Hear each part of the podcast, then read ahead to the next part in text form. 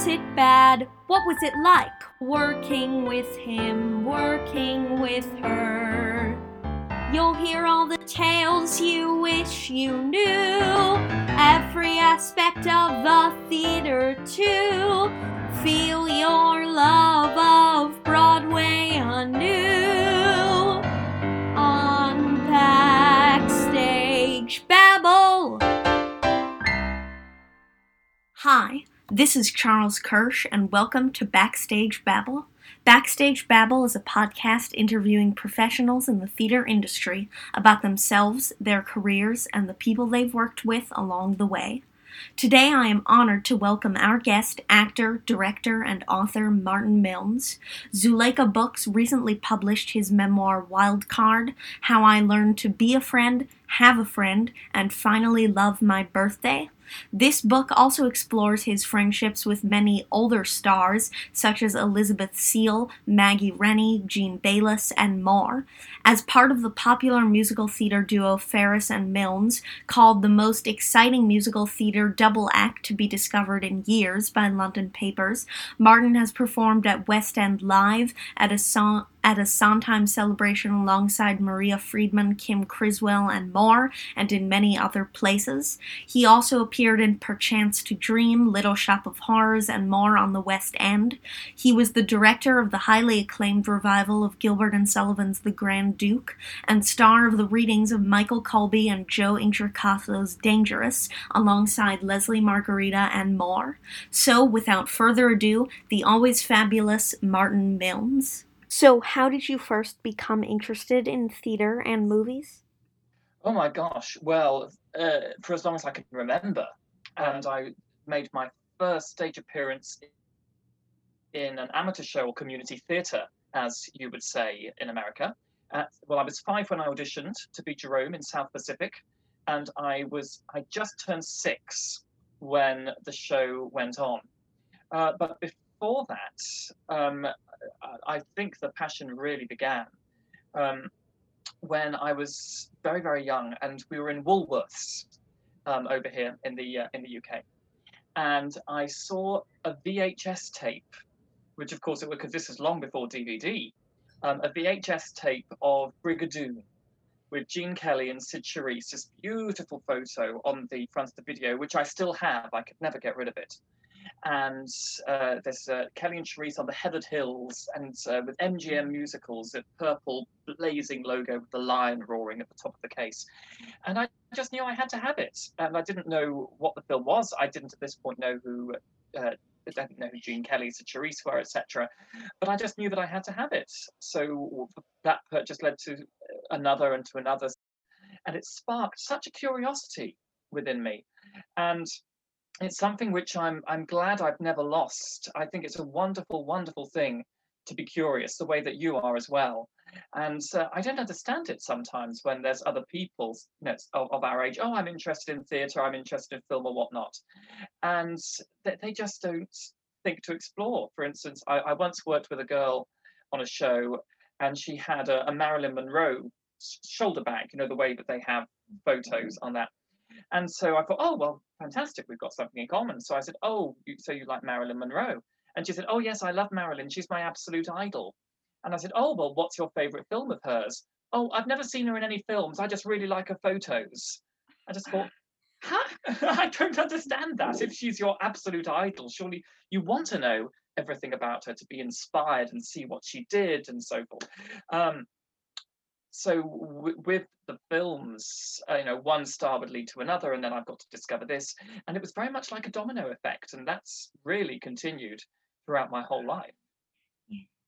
So I know we've been talking about movies. Were you also exposed to a lot of stage shows when you were younger, or not as much? Indeed, I was. Yes, and in, in fact, this is where sort of the movies and the theatre shows overlapped, uh, because, of course, some, not all, but uh, some musicals of that era for MGM were based on Broadway shows. Kiss Me, Kate, for instance. Um, so, of course, once I'd seen the movie, I would want to see it on stage. And because I was doing uh, community theatre from such a young age, and I, I, did shows one after the other, after that first production of South Pacific, I went straight into um, a production of Gilbert Sullivan's Patience, because there, there were two societies locally. Uh, one of them was the Gilbert and Sullivan Society, and the other was the Musical Theatre Company, and they performed at the same place, and there was sort of a crossover in membership. Um, and uh, my mum was a member of the Gilbert and Sullivan Society, and the musical director was one and the same. So once I'd done South Pacific, it was I was drafted in to be a, a tiny dragoon guard in Patience. When I was still six years old, I was carrying a flagpole twice my height. Um, and then the musical theatre company did a musical called Blitz, which you may or may not know in the States. It's by Lionel Bart, who wrote Oliver. And it was at the time when it came out in the 60s, it was the most expensive West End musical which had ever been produced. Uh, sadly, it's not done very often these days, but it, it, it is a, a fun, quirky show with some great numbers in it. So I played an evacuee in that. Then they did Annie Get Your Gun, and I was Little Jake. Then it was Kiss Me Kate, and I was Petruchio's servant. Meanwhile, the Gilbert Sullivan Society was always doing things. So I was like page boy to King Gama, the Lord Chancellor's page boy, the Lord High Drummer boy in the Gondoliers. So I was always doing, you know, when, I, when one show was over, I was always straight into rehearsing the other. And meanwhile, going to see as many shows as possible, both amateur and professional shows, at the uh, bigger theatres in my local area. So, so yes, this is when I was seeing the, you know, the big number one tours which are coming out of the West End, or modern shows like Phantom and Joseph. Uh, but my heart really lay with the um, what we would call the legit repertoire, the older musicals, um, where I could very much see my style of performance. I thought, no, this is this is what I want to do, and it never crossed my mind to do anything else. There's never been any other career ever which I've wanted. Um, or even toyed with uh, with having. Uh, and I think that comes back to I think it might have been Lee Roy Reams or somebody who said this on your podcast. If you can consider doing anything else, do it. And if you can't consider doing anything else, stay in the theatre. You're in the right place. Um, so no, I've never ever uh, sort of swerved from what I wanted to do. But at the same time, I had no idea growing up that the career which I would have would go in the directions that it has. Uh, so, so, yes, I, I, I've been very, very fortunate in that regard. Yeah, yeah, it's true. So I want to ask about other people your age who you were growing up with. Were there any who shared your knowledge or your passion? Sure. No, sadly not. Sadly not. I did not have the best time growing up at school because uh, when you're very quirky and you're into all these things, um, nobody else re- uh, related to me or my passions. So uh, you know, I could go in and into school and talk about Fred Astaire and Ginger Rogers, and they wouldn't have a clue who I was talking about. And I would want to discuss this, and I'd want to sing the numbers in the playground, as I very often did. In fact, a very early memory I have of me in infant school is trying to be Ann Miller recreating the too darn hot tap routine in the playground, which uh, got me attention. I won't say it, it, I won't say it won me friends, but it got me attention. And uh, also, I remember in uh, junior school, uh, no, infant school, uh, sort of uh, recre- trying to recreate the Billy Bigelow scene in Carousel where he falls on his own knife, and so uh, instead of climbing up the barrels, I was climbing up, you know, the uh, the wall of the well, not climbing up, but you know what I mean, trying to sort of inch further and further up with my hands and so forth. Um, but no, sadly, the, uh, people didn't know what I was on about. So, uh, but when I performed in school shows and assemblies and so forth, I did get I did get respect because I think people were very much about wow, you've got guts to stand up and do that. Uh, but it didn't win me friends, as it were. Um, fortunately, I was I was never bullied in the physical sense. Uh, but I did feel very, very lonely. Um, when there was there was one boy who I think tried to intimidate me and bully and so forth, but I, I, just quoted Shakespeare at him. I said, "Get well," misquoted Shakespeare actually. I said, "Get thee hence to a nunnery." Um, so I think the Hamlet went over his head, um, but he never bothered me again. Uh, but uh, I was able to lose myself completely in the uh, rehearsals for the amateur shows which I was doing. But at this point, they were all with um, adult companies. I was a child rehearsing with um, adults. It wasn't a youth theatre. Um, but I do remember being, uh, uh, feeling when I was literally physically standing on the stage, just feeling so at home. And this, this is going to sound maybe terribly pretentious, I don't know, but my feet, I remember my feet tingling as I was standing on the stage because I was just so excited I was there. And sometimes during the rehearsal breaks, I would find some reason just to walk across the stage just because I wanted to be on it. It meant that much to me. There was this connection which I felt. And I think it's, although I, I was more isolated from people my own age, at the same time, I feel very lucky that I found a passion uh, when I was so young because very few people actually find their passions in life. They can, you know, go to old age and never really find something about which they are hugely passionate. And when you do find it, it gives you so many doors to open and so many things to explore, and so it gives you so much pleasure and happiness, and you can bring happiness to others by sharing and passing on uh, that knowledge. In fact, one of the themes of the book which I wrote last year, Wildcard, which is uh, a memoir of my friendships with um, the older stars of stage and screen. Um, I call it passing the baton, and it's uh, I I use that phrase in terms of passing on not just knowledge but generosity and wisdom, and passing on what you've learned to other people because we're all in a huge long line. Boom, boom, boom, boom, boom, boom. So I've learned or been inspired by somebody who in turn was inspired by somebody else, and it gets passed on to me. It's a bit like what they say in Carousel. You know, you know, if there's one person who remembers you, it never ends. I feel the same way with that wisdom and generosity and uh, and certainly knowledge, knowledge in the sort of academic sense or historical sense, um, but also knowledge of, of how to conduct yourself, how to be, not just on stage but off stage as well. Uh, because I think there's a great difference between the phrases stars and celebrity, if that makes sense. Um, some of the people I've known, they were great. I will call them great stars. They may not be names that were known to the man on the street, but they were stars, as opposed to people who are popular in the moment or popular with the media who you could say, oh, that's a celebrity. But to me, they are not a star. They are not a star. I mean, the people you've been talking to, Sondra Lee is a star because of who she's done, what she's maintained, the lady that she is, that is an example of a star. Likewise, with people that uh, I've known who I write about in Wildcard, um, they they may have been big stars in their day whose names were not known to the public later on, or just people who perhaps didn't achieve above the title fame in their careers, but they were still stars because it's much more about just being popular or being well known, if that makes sense. So I want to ask you the same question I asked you about other school kids about your parents and your family. Did they share your interest? And if not, did they support your interest? I've been very, very fortunate in that regard because uh, my parents have been completely uh, 100% behind every decision which I've ever made. Uh, and I didn't realize how fortunate I was until I started working in the theatrical profession and found that there are many people whose parents do not support them. In fact, the first job I did, I was working with uh, uh, one of the singers in the cast, and he was about 36 years old at this point. And I said, Oh, well, my mum and dad are coming to watch the show today. And he was astounded.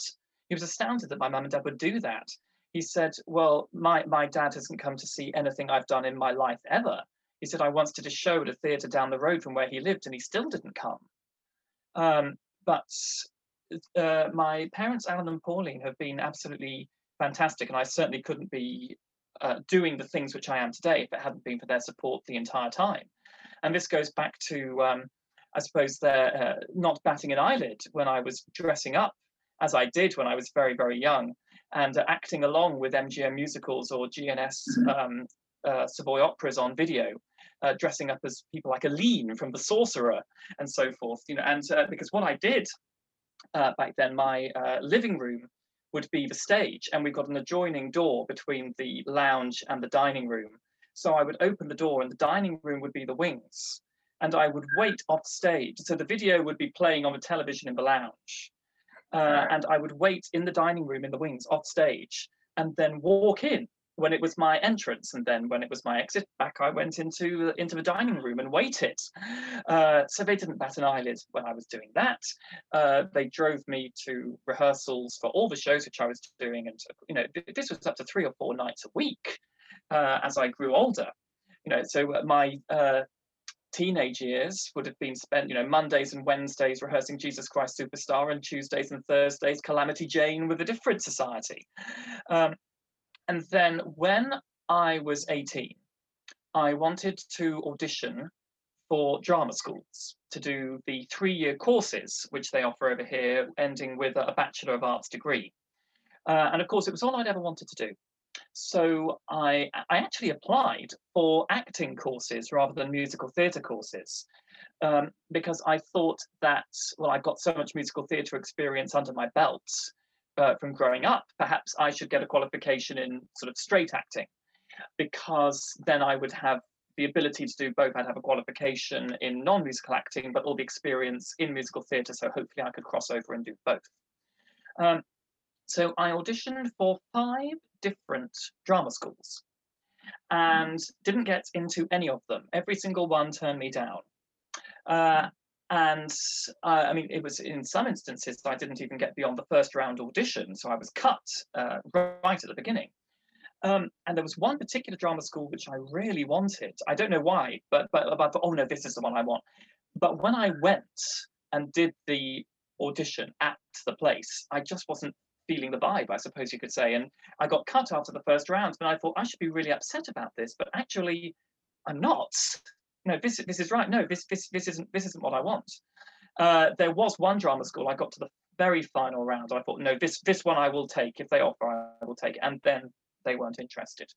And there was another school, and they were very much into, uh, for want of a better phrase, method acting was what they preached and what they taught. So the audition was it, it, wasn't i'm sure some people thrive off it. It wasn't for me because you have to throw yourself around the room making all these weird noises. I thought this is very strange. And this was the only school which gave feedback on the day um, because it's uh, everybody did all the rounds rather than being cut at different stages. Everybody did all the rounds and then you gathered together at the end of the day and you were given a yes a no or a maybe. And i was put into the group of maybes. And there were a few tutors there, and they came to me and they said, "Well, Martin, um, uh, we're not quite sure what to do with you. We've never seen anyone like you before. Uh, you, know, you know, we think there's an artist in there, but we're not entirely sure. Can you come back and audition for us again?" And I thought, well, actually, no, no, I don't, I don't want it. Um, so I decided not to go back for another audition. I decided to leave it there. Um, for years, I'd been taking the stage newspaper which is our UK equivalent of Variety. Um, and I, I, I, was, I first started taking it when I was about 10, I think. And back in those days, so we're in 2005 now, I'm 18 years old in 2005. And this is when a lot of shows regularly advertised open auditions, which these days are not as common in the UK as they are on Broadway, where I know the uh, equity legislation and uh, rules are very, very different. Uh, but not every show in the UK does open auditions. But in 2005, slightly more shows did than they do now. Uh, and I saw an advert in the newspaper for a show called the Thursford Christmas Spectacular. Uh, and I knew of um, Thursford um, in Norfolk. Uh, it's a tiny, tiny village. In fact, it's not even a village, you can call it a hamlet. There's less than 100 people usually live there and it's about nine miles in from the North Norfolk coast. But Norfolk is where my family and I used to go on holiday um, when I was younger. Uh, we went every year, and again, slight tangent, but it, it all ties in. Um, it was a wonderful place for theatre because in Sheringham, which is the town where we always stayed, there was uh, a little repertory theatre. And I, I, guess it would be our equivalent of summer stock a summer rep company was there, and they would perform all the wonderful traditional shows. Like they would do the Noel Coward drawing room comedies. They do interchangeable Agatha Christie Who Done It, Charley's Aunt, small charming British musicals like The Boyfriend or Salad Days. And I grew up watching this. This was very very normal to me when rep theatre was disappearing all over the country. There was still this company doing it, and I grew up seeing it. And also in Cromer, a town nearby, um, they used to do um, proper variety shows. They called them Seaside Special. So, uh, you know, vaudeville, basically, where you had your lead comedians, you know, a girl singer, a boy singer, the dancing troops, a magician, and so forth. Um, and therefore, I spent so much time in Norfolk growing up that I knew of this place, Thursford. But what I didn't know was that in this tiny, tiny hamlet, every Christmas took place a multi million pound musical revue which had 55 singers, 25 dancing girls, full orchestra, speciality acts, and even doves which flew over the audience at the end uh, when everybody was singing White Christmas. The stage was 110 feet long. There were 1,500 people in the auditorium, and the show took place in a grotto. Uh, so there were real trees surrounding the audience, Christmas decorations hanging from the roof. Uh, it, it's absolutely extraordinary. The closest thing that there would be in New York would be the Radio City Christmas Spectacular. Um, but uh, Thursford is different in terms of it's far more interactive. A lot of the show takes place in the grotto, in the aisles. There are singers and dancers in the aisles as well as on the stage. And musically, it covers everything from rock and roll to Broadway to serious moments of, of Christmas choral music, all sung by the same singers. So they were looking for singers with uh, classical technique, but who could also cross over into singing musical theatre because you were required to do everything. Um, so I saw this advert in the stage and I thought, I'm going to go for that. Um, I uh, it it was openly advertised, but it wasn't an open call in terms of everybody could turn up. You did have to send in your uh, I'm going to use the American term now resume, which we call a CV over here. Um, but at this point, my resume only had amateur shows and school productions on it, uh, because of course i had done no professional work. Um, but I, I, had a professional headshot taken when I knew that I was going to have this gap year to uh, try and look for work. Uh, so I sent it off to the casting director with a covering letter. Again, this is all before email came in. I was just on the cusp of when these things were still sorted by uh, traditional old-fashioned put it in the post. Uh, sent off my letter, CV, and uh, headshot, but honestly didn't expect to hear back. Uh, but I thought if you don't ask, you don't get. Why the hell not? Uh, and to my surprise, I received a postal invitation to come and sing for the production team in London. Uh, and they asked for two contrasting songs, one of which had to be a classical song, and then another in your specialism. So, uh, Ignorance is Bliss, I took as my classical song Largo al Factotum from the Barber of Seville by Rossini which I had learned as a one-off because it's a wonderful song and it's one which many people know. Figaro, Figaro, Figaro, Figaro, Figaro. Um, and I'd wanted to do it just for, for, the hell of it, I think, when I was about 17, 18. Um, but I would never, never take that number into an audition these days. You know, I am not, I am not an operatic baritone which is what that song requires. I wouldn't have the nerve to take it in now, but back then I didn't know any better. Uh, and then as my musical theatre song, I did On the Street Where You Live, which was ingrained in my voice because I'd done it for all the drama school auditions and countless amateur shows. So I, I went in, and afterwards, the casting director um, told me this story, probably about 12 months later, by which time I was doing Thursford for the second time. Before I get to that, the casting director, when they've been sorting who to invite for auditions. They had two piles of resumes on their desk a pile of people to offer an audition and a pile of people to throw into the bin. I should have been thrown into the bin, into the trash, because my CV only had the amateur credits on it. But by an accident, an accident of fate, my CV got put on the pile of people to offer an audition and was not thrown away. So he said, You were standing outside and we didn't realize our mistake. And so we said, Right, who's next? And they looked at my resume and said, How the fuck did this one slip through? And I came in and I sang Figaro, Figaro, Figaro, Figaro, Figaro. And I left. And apparently they turned to each other and said, Well, we don't know how he slipped through, but thank fuck he did. And that is what gave me my first job. They took the chance on an unknown, untried 18 year old amateur who'd only I'd only just finished my A levels at this point. I'm not quite sure what the equivalent is uh, in the US, but this is the last thing you do at high school. Um, and the rest of the cast in those days, it was average age early 30s. So I was significantly younger than most other people in the show. But for me, it was wonderful. It was like something out of an MGM movie. And uh, yes, instead of trotting off to university or drama school, I found I was being packed up in the car to go to Norfolk to spend um, close to two and a half, three months putting on this absolutely wonderful show. And just going back to the Mickey Judy scenario, it was even more MGM because uh, we were literally putting on the show in a barn. because uh, that's what the building was. They just kept adding to it and adding to it. So it wasn't a conventional theatre at all, which is why they could have 110 feet, you know, long uh, on on the stage, and why they could have real trees in the uh, auditorium.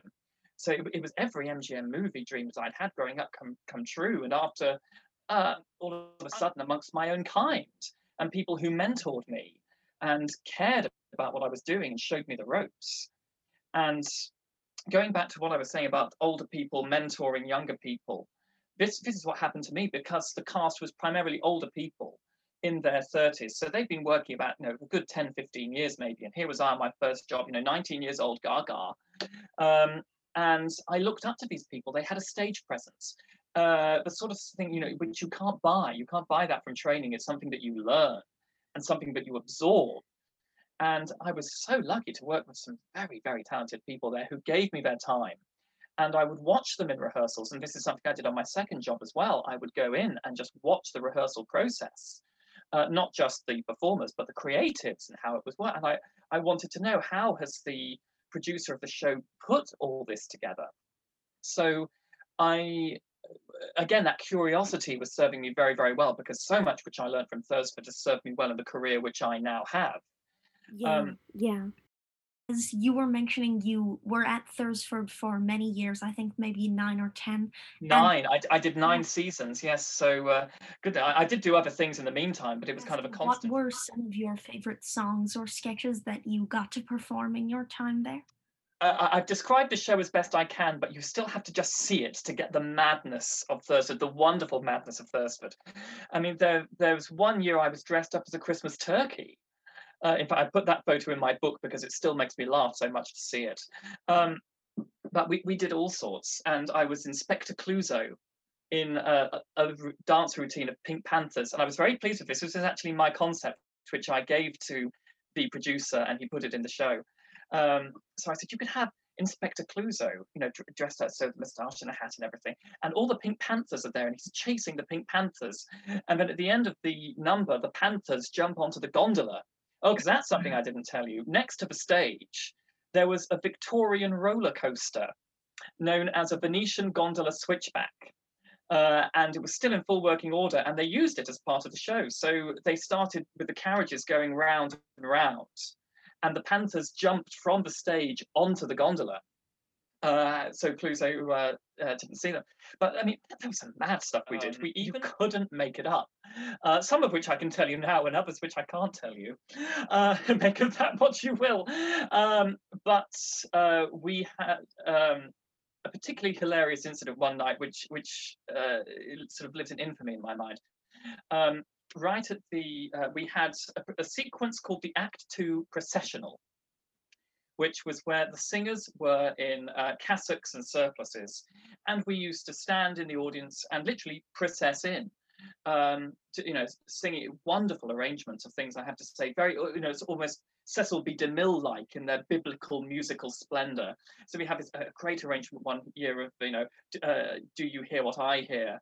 With, you know, the sopranos going, ah, you know, all, you know, sort of, you, you expect Charlton Heston to appear on the mountain at any moment. Um, and the audience loved it because they were getting all these beautiful voices right up next to them. And then we would stop and uh, do another number and just sing static, something very beautiful and very, very still, something like Bless This House. Uh, um, um, oh, the, name of the song escapes me, Panis Angelicus, things like that. Um, uh, or Ave Maria of Schubert. Um, and then afterwards we would turn around and walk back uh, back onto the stage. And after the still number one night, there was a woman in the audience who, during the interval, had drunk a pint of wine, and she was a carer for an old people's home. And this carer drank a pint of wine, and she was absolutely paralytic by the time we got to the Act Two processional.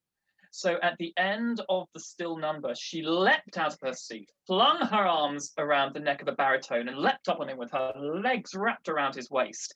That was brilliant! That was wonderful! And this baritone had to shake the paralytic woman off and you know, help her back into her seat. And then we had to process up on stage and carry on with the number. And you think, oh gosh, well, well, you know, what could top that? Well, later on, we were doing the finale which was my all-time favorite Thursford segue because pieces of music were put together which you would never think could go together. So we had time to say goodbye, segueing into the hokey cokey. So you go for this beautiful number, which would end with the tenors belting out "No contest." Then da da da da da da. Yeah, you put your left arm in, your left arm out, in, out, in, out, shake it all about. And streamers came down and everybody started doing the hokey cokey. And dancers came on stage dressed in animal skin costumes and uh, you know you know field mice and things like that field mice in sort of suits and ties and things um, and we went uh, into uh, the Hokey Cokey and then into Auld Lang Syne, in which all the singers went streamer cannons going mad, explosions everywhere, and we're all joining hands. We're singing Auld Lang Syne, and bagpipes are walking and all sorts. And at this point, the paralytic woman decides to run up on stage and join in the lineup. So she joined the singers holding hands, and this dancer dressed in, in, a, in an animal skin costume, dressed as this field mouse, uh, grabbed the woman and waltzed her off stage into the wings. Um, you know, for her own safety, pretty much. And then, but, but of course, this woman was told off by the management. But she was last seen weaving a little old lady in a wheelchair back down the pathway towards the car park, uh, never to be seen again. But I, I just howl when I think about it because I think, gosh, that woman would have woken up the next day with the most terrific hangover and think, ah, I was dancing and there was this mouse and we were waltzing off stage. So, so and oh gosh, we, we had we had all sorts um, going there. We had, uh, and then one night the show got snowed off. There, you know, five inches of snow fell within five minutes, and uh, all the power in the building turned itself off. We had an emergency generator on site for just such an event, but the emergency generator kept going on, off, on, off. So 1,500 pensioners started screaming as Pongo the skunk on stage tried to maintain order over all these screaming pensioners, and the lights are going on, off, on, off. Uh, then we got we got to Act Two, and by this time, you know, there's a proper snowstorm outside with five foot snowdrifts, and someone from management stumbled out on stage soaking wet and said, "Ladies and gentlemen, we've been advised by the the uh, police to close down the show. You know, you've got to leave now, or you won't get out." The only word she failed to omit seemed to be "alive," and, and all hell broke loose. Everybody was going around, and and um, I couldn't get to my cottage because it it was cut off. A tree had fallen down the road, and there was no power in my house anyway because the whole village had lost its electricity. So I, I was literally evacuated to another village about five miles down the road with a uh, with a friend who had a house there where the power was on and they could reach. Uh, but that was it was three o'clock in the morning by the time we got there. So so yes, you, you couldn't make it up. And the next day, for the first time in over thirty years, the show was cancelled. It was snowed off. So there we are with, with shovels and you know shoveling the snow and getting on with it. And it was interesting at that point to see who who did support because at the end of the day we're professionals. We've got to get the show back on the road because if the show is on then none of us work and so forth. So literally pick up a shovel and and get on with it. It might not have been our job description but it's you do everything is for the good of the show. Everything that you do has to be rather than serving your own interest and this is some, certainly something i've learned from the old veterans everything the good of the show comes first in everything so I want to ask you, you were mentioning getting to work with some of these older stars, and one project I specifically want to ask you about is the sitcom pilot you produced, which featured. Oh gosh, that yes. Uh, so um, that was in two, 10 years ago now, 11 years ago, 2010. Um, so uh, my dad and I um, had this idea growing I, I, won't give too much away about what the idea was about because this project may come back. Um, mm-hmm. but we we had an idea based on real life experiences um, to do a sitcom. And again, I think it's an important thing as an actor to don't just wait for the opportunities to come to you. Go and grab them. Go and chase them. And the more strings to your bow which you can have, be it directing, writing, etc., in addition to performing, you know, the better chances you've got. Uh, but it was an idea we, would had for quite some time, and because of the contacts I was now making um, we had the opportunity to film a pilot for this sitcom. So uh, it was it was quite a large, and, and this is where I was able to ask some of the people who I'd known and worked with whether they would come and do it. And I asked Fenella Fielding if she would come and do a cameo for us, just a, a few hours shooting. And again, in that spirit of helping somebody out at the start of their career. Uh, Fenella was very, very kind to me, and she she liked my entrepreneurial spirit, and um, therefore, she, when I said because she didn't have to do this, uh, and again because she she was a name, she is certainly in Britain she is a cult figure uh, from films that she did, and because like Carol Channing, Fenella was a one-off. Channing and Fenella were nothing like each other, but if you imagine the way that there was nobody else like Carol Channing, similarly there was nobody else like Fenella Fielding. Uh, and she, she, agreed to come and, and, do this this cameo part, uh, which was a great honor for me because I think it, it, she'd been doing comedy for decades, going back to the fifties. Oh my goodness, the lady who was in this may not mean anything to to you in America, but there's a cult British sitcom called Hancock's Half Hour in the 50s, which was a huge, huge hit. I thought, oh my goodness, you know, I've got somebody in my sitcom pilot who was in Hancock's Half Hour. Um, it, again, it, it, it gives it gives one the confidence in one's work and the belief in that you're doing the right thing when people make this kind of effort for you. Um, so, so we had quite a large cast, but uh, we had and Fenella Fielding after every single, you know, all the billing. As another veteran star, a friend of mine once said, "Darling, if you can't get top billing, get and after everyone else," uh, which is what we did uh, with Fenella. Um, so and she, she was quite an eccentric looking lady and it's, it's it's it's not unkind of me to say that because Fenella looked like she'd been frozen in a 1960s time war as it were. She she was still where she, she wore two wigs. It's one of the great mysteries of life. What lay beneath Fenella Fielding's wig? Nobody knows the answer. Um, but she she would have two wigs on one so, so one which sort of went sideways and another which sort of went up and down. And you know, huge eyelashes. In fact, Dusty Springfield once said, I've taken great inspiration from Fenella Fielding with regards to eyelashes. And uh, so she, she turned up on, on our set looking exactly the way she did in 1960s comedy films, which I'd watched Fenella in when I was growing up. Uh, so everything sort of ground to a halt uh, as the you know the star arrived, and I, I, made sure that she had somebody to look after her because uh, she's, Fenella was still you know you know hugely active. She was in her 80s at this point, but she was still very very active. But nevertheless, because she was this eccentric character, it was perhaps best to monitor Fenella, and I say that with great love so we, we gave her, her an, assistant for her personal pampering throughout the day. Uh, and uh, I provided various uh, costumes for her. She, so she, I'd found in a Putney charity shop, this huge coat with a Camp Brown fur collar. So it, it just screamed Fenella Fielding. And I didn't know she'd want to wear a hat as well.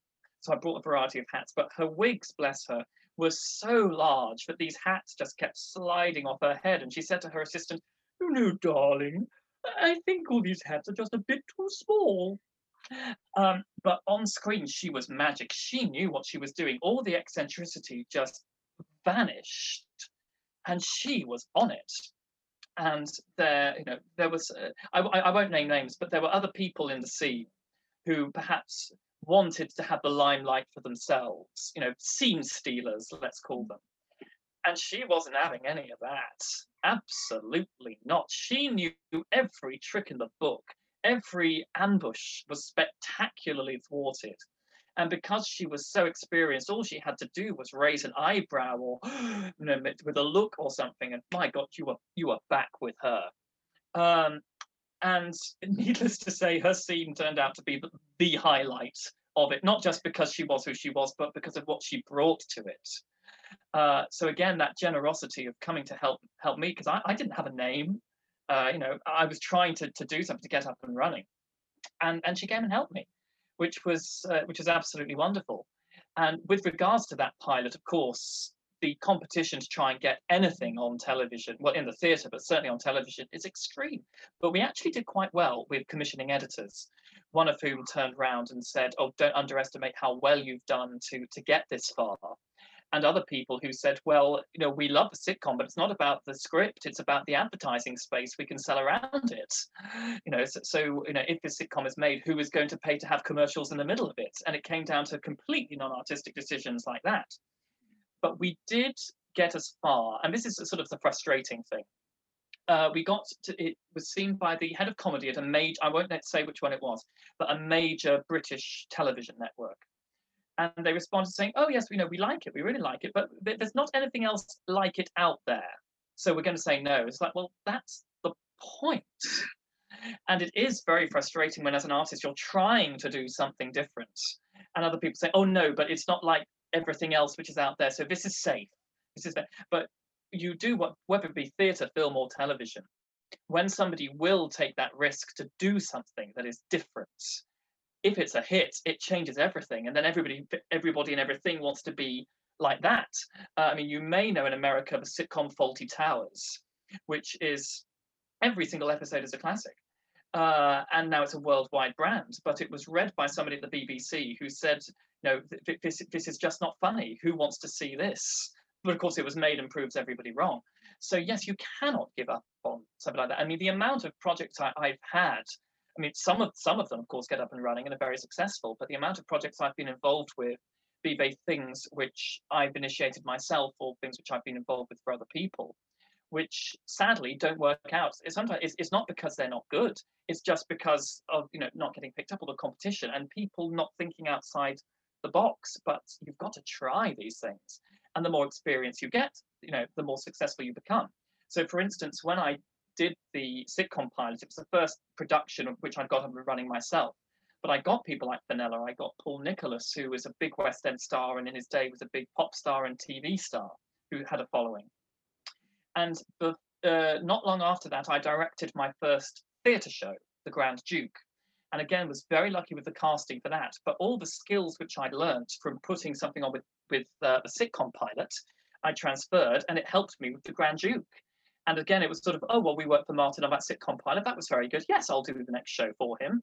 So nothing, nothing is ever wasted. Uh, even if a project doesn't come to light, it doesn't mean that it won't in years to come.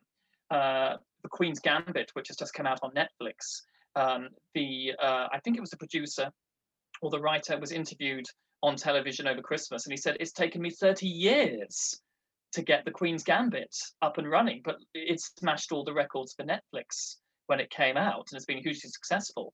So you know, it, it may take some time, but it'll happen when the time is right. I'm a great believer in that, and perhaps the timing wasn't quite right on the sitcom then, but I've since of course gone back through it and thought, oh no, we've got to tighten this up and so forth, you know, with the script.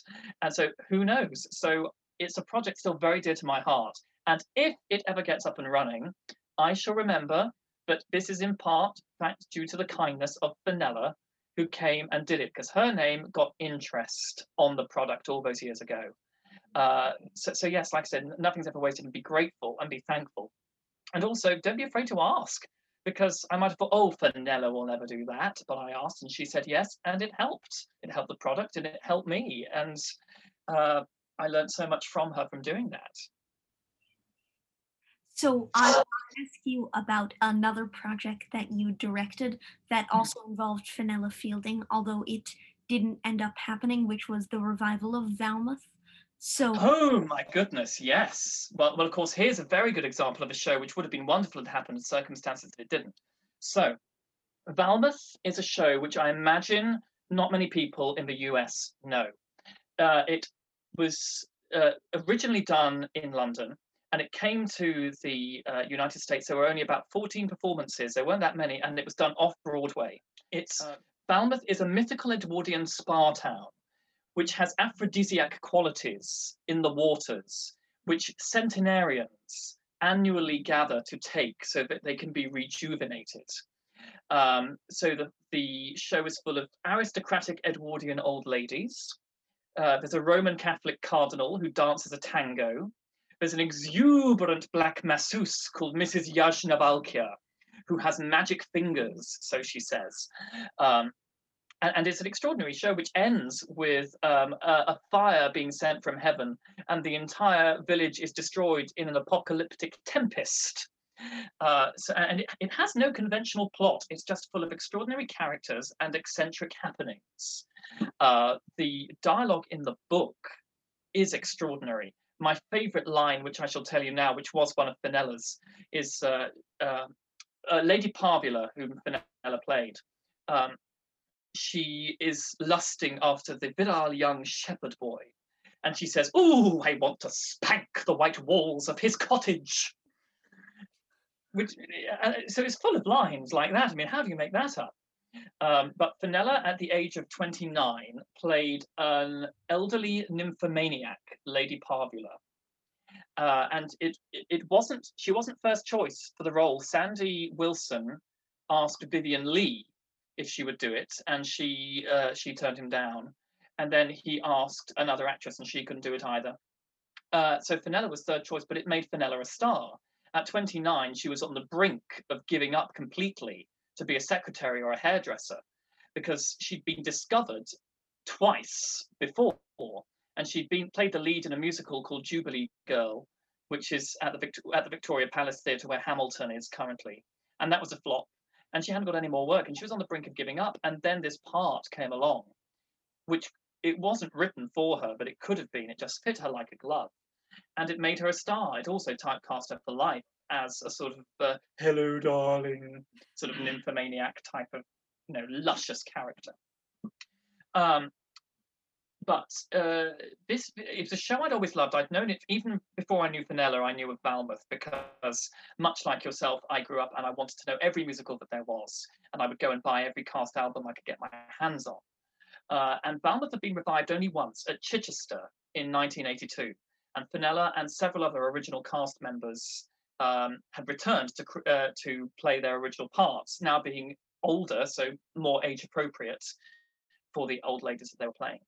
And I had directed in 2012 my first show, The Grand Duke, which was the first professional revival of this show, which was the last piece written by Gilbert and Sullivan.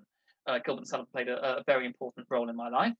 And uh, again, I, I, we'd cast it to the hilt. I was very, very lucky. And the show was a success. And one of the actors who came to see it was a chap named Simon Butteriss, who I'd worked with several times. And in 1982, he had played the juvenile lead in Valmouth in the, the only revival which there'd been.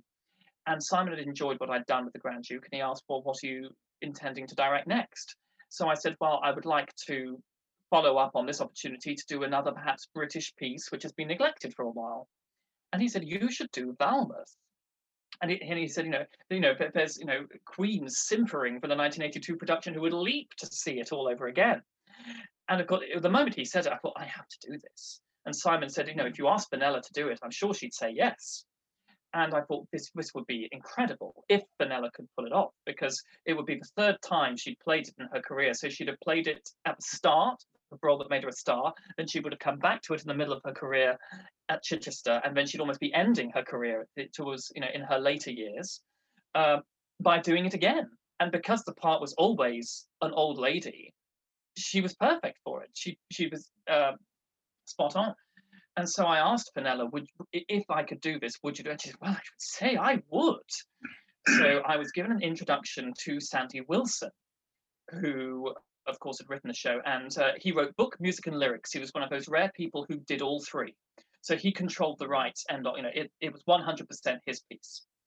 Um, so I, I wrote as charming a letter as I could uh, asking if it might be possible to speak with him about doing a potential revival.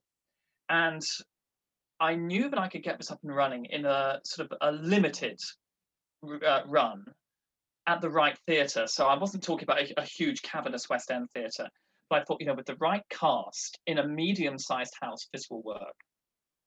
So, uh, but I was told, you know, this is Sandy's favourite show. It's his favourite thing he'd ever written. He's very tricky was, you know, and so Simon said, just be careful, Sandy can be very tricky.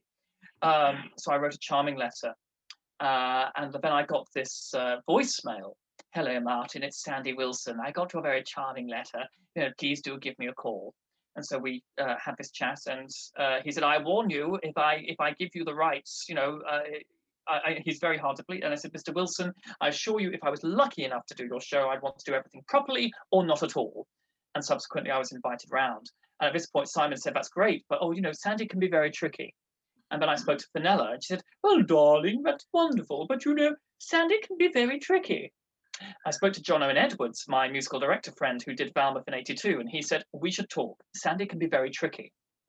I then rang Jean Bayless, who immediately rang our mutual friend Anne Wakefield, who lives in LA. And Annie had done the boyfriend with Jean, and she'd known Sandy for years. I got this phone call from Jean. I've got a message for you from Annie, darling. I said, What's that? She says to tell you that Sandy can be very tricky.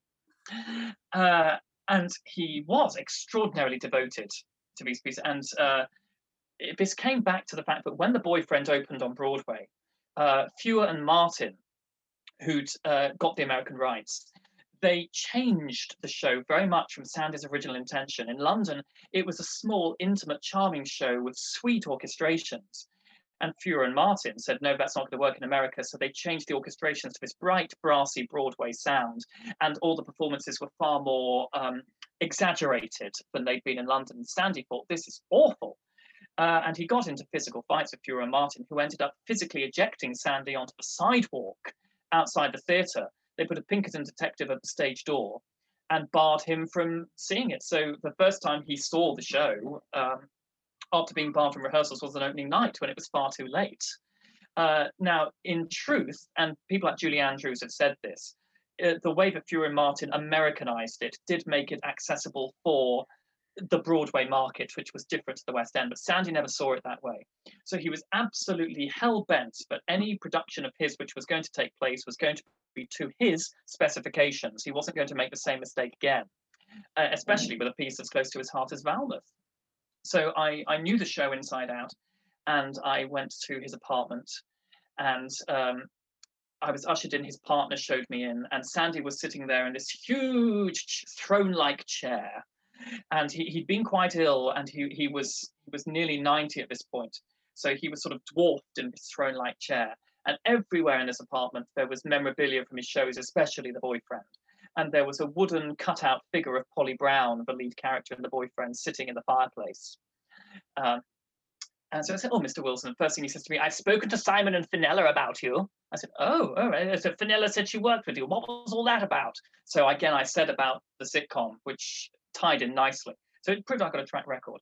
Um, and we spoke about the show and he told me some wonderful stories about it, which I put into Wild Card.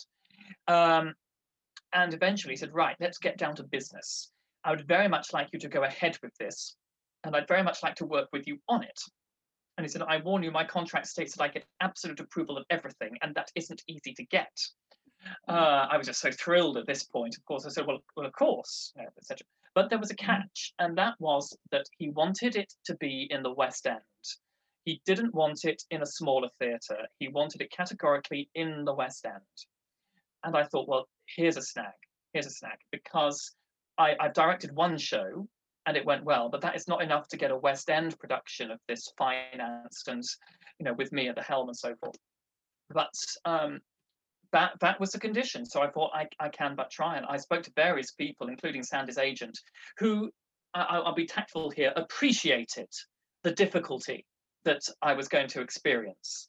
Because unfortunately, I mean, to, to put on a show in, when was this, 2012? To put on a show in 2012, you're talking millions, millions of pounds to put on anything, let alone a very, and I say this with love, a very niche musical, which is, you know, and it's set in the Edwardian period. So if you want to do it properly, you've got to have absolute integrity in the costumes and so forth. So that is going to cost. Uh, but as well, things have changed so much uh, from 1958 to now. Obviously, in 58, Sandy was a very hot property. He just composed The Boyfriend, which was a smash all around the world. Um, but also in 1958, uh, certainly in, in Britain, I'm not sure about America, but certainly in Britain, the actors never got paid until the show opened.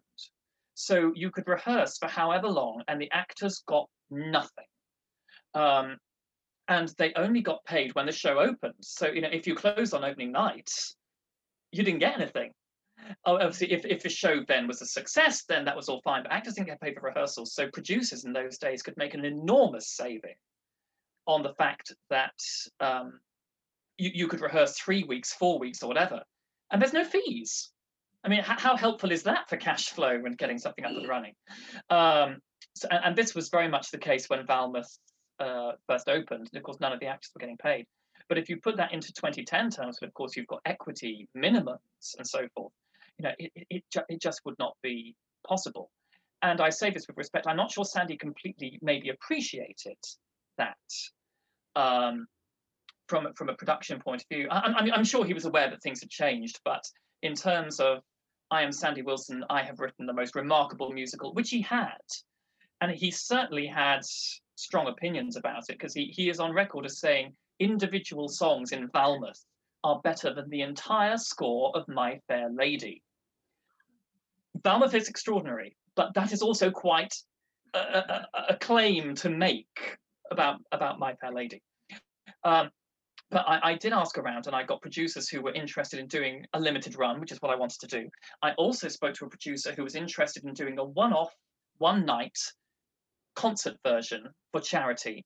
Uh, in, aid, in, in aid of a charity and in honor of Sandy's 90th birthday, which was going to be in 2014.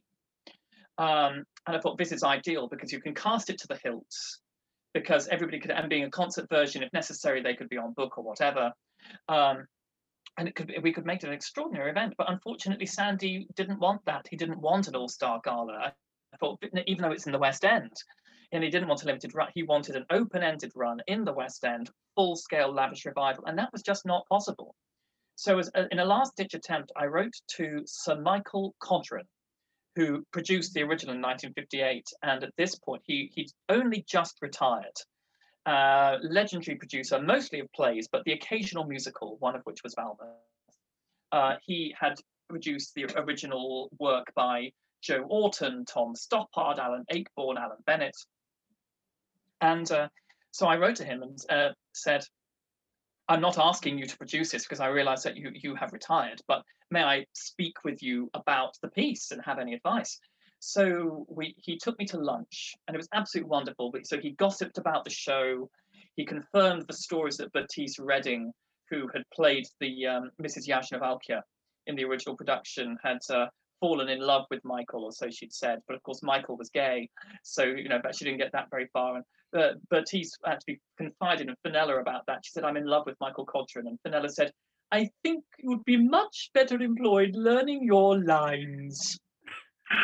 Um, but anyway, so we, we talked about it, and he, Michael Codron, said to me, "What you need is some eccentric millionaire who loves Valmouth to fund the whole thing for you, and that's Sandy, but he won't do it." Uh, and it was a great shame. So, I mean, the last thing Sandy said to me when I was there that day at the apartment was he took my hand and he's and he looked up and for the first time looked quite vulnerable after being this kind of sort of fierce businessman. And he looked up at me and said, I want to see Valmouth again before I die. Don't take too long. And the sad thing was that, dare I say, he probably could have seen Valmouth again before he died if we'd been allowed to do it on a, on a more intimate scale, which, which would have been, you know, to make it possible to put it on in 2012. But because he wanted to see this full scale revival, sadly, that never came about. And uh, so one wonders if we'll ever see Valmouth again. I mean, the uh, Sandy Wilson Estate is bound to protect the interests of uh, of Sandy, obviously. Um, but I, it's, I would love to do it. I would still love to direct it. But if if somebody beats me to it, it at least somebody, you know, at least the public will get to see this piece because it, it, it is it is extraordinary. The score, very unlike Sandy's score for the boyfriend. Uh, I describe it as a, an eclectic mix of Cole Porter and Sondheim. It's got that melodic line of Cole Porter very often, but that feel that you know intangible something of Sondheim's work. Um, uh, so, so it, it, it, it's a musical I would have loved. And would Fenella have been able to have played Lady Parvula? She was 85 by this point. Now, I would have, the romantic in me would have loved Fenella to have played it, but it would have been a major undertaking. Lady Parvula has numerous songs of her own, there's a lot of dialogue. Uh, Fenella you know, she she was game to do it. So you wonder, oh well, you know, if it had happened, would would she have been able to do it? But because it never happened, I can play in my mind this beautiful, flawless production of Valmouth with Fenella, age 85, better than ever, floating down the aisle in this extraordinary Edwardian costumes with this wonderful dialogue. Um, so that's an image which can never be taken away. But so that was Valmouth, a, a project which I would love to have happened didn't happen, but my gosh, I learned so much from the process. And I, I met extraordinary people like Sandy Wilson and like Sir Michael Codron. So as I said, nothing is ever wasted. Well, so, we talked about the older stars, but I would love to ask about your close friendships with two older composers, um, Sondheim and Leslie Bricusse. Who you ah right yes well uh, uh, Leslie uh, I was introduced to by Giles Brandreth who's been a great mentor to me. Uh, again, you, I know you know who he is, but for the benefit of anyone listening of estates who may not have heard of Giles, Giles is an extraordinary character. He's been everything from a member of parliament to a theatrical producer to a television presenter to an actor. He's, he's written biographies, he's written uh, books of theatrical anecdotes. He, he's an extraordinary person with many, many skills. And he also knows everybody in the world. So if you say, Oh, I'm looking to get in touch with so and so, chances are that he's having supper with them on Thursday. He usually is, be it the Dalai Lama or Leslie Bricusse, he's usually, oh, I'm having supper with them on Thursday. Um, and there was a specific project, which uh, again is still ongoing, so I shan't say too much about it because this is a creative project which is still very much happening. Uh, but um, Leslie Bricusse was um, able to advise me about about it because he was he was close to the subject matter in some way. I shall say no more than that. Um, and so yes, I, I was. This, this, is all at the same time as the Sondheim thing, actually, because um, I uh, was making a music video of the Sondheim medley. I imagine we'll talk about this in a moment. But I came out of a tube one day and I, I found a voice voicemail, and it was from this weird number which I didn't recognise. It turned out to be a French number. And again, just one of those lovely moments. I'm standing on a crowded street in London. I listen to this voicemail. Hello, Martin. It's Leslie Bricusse.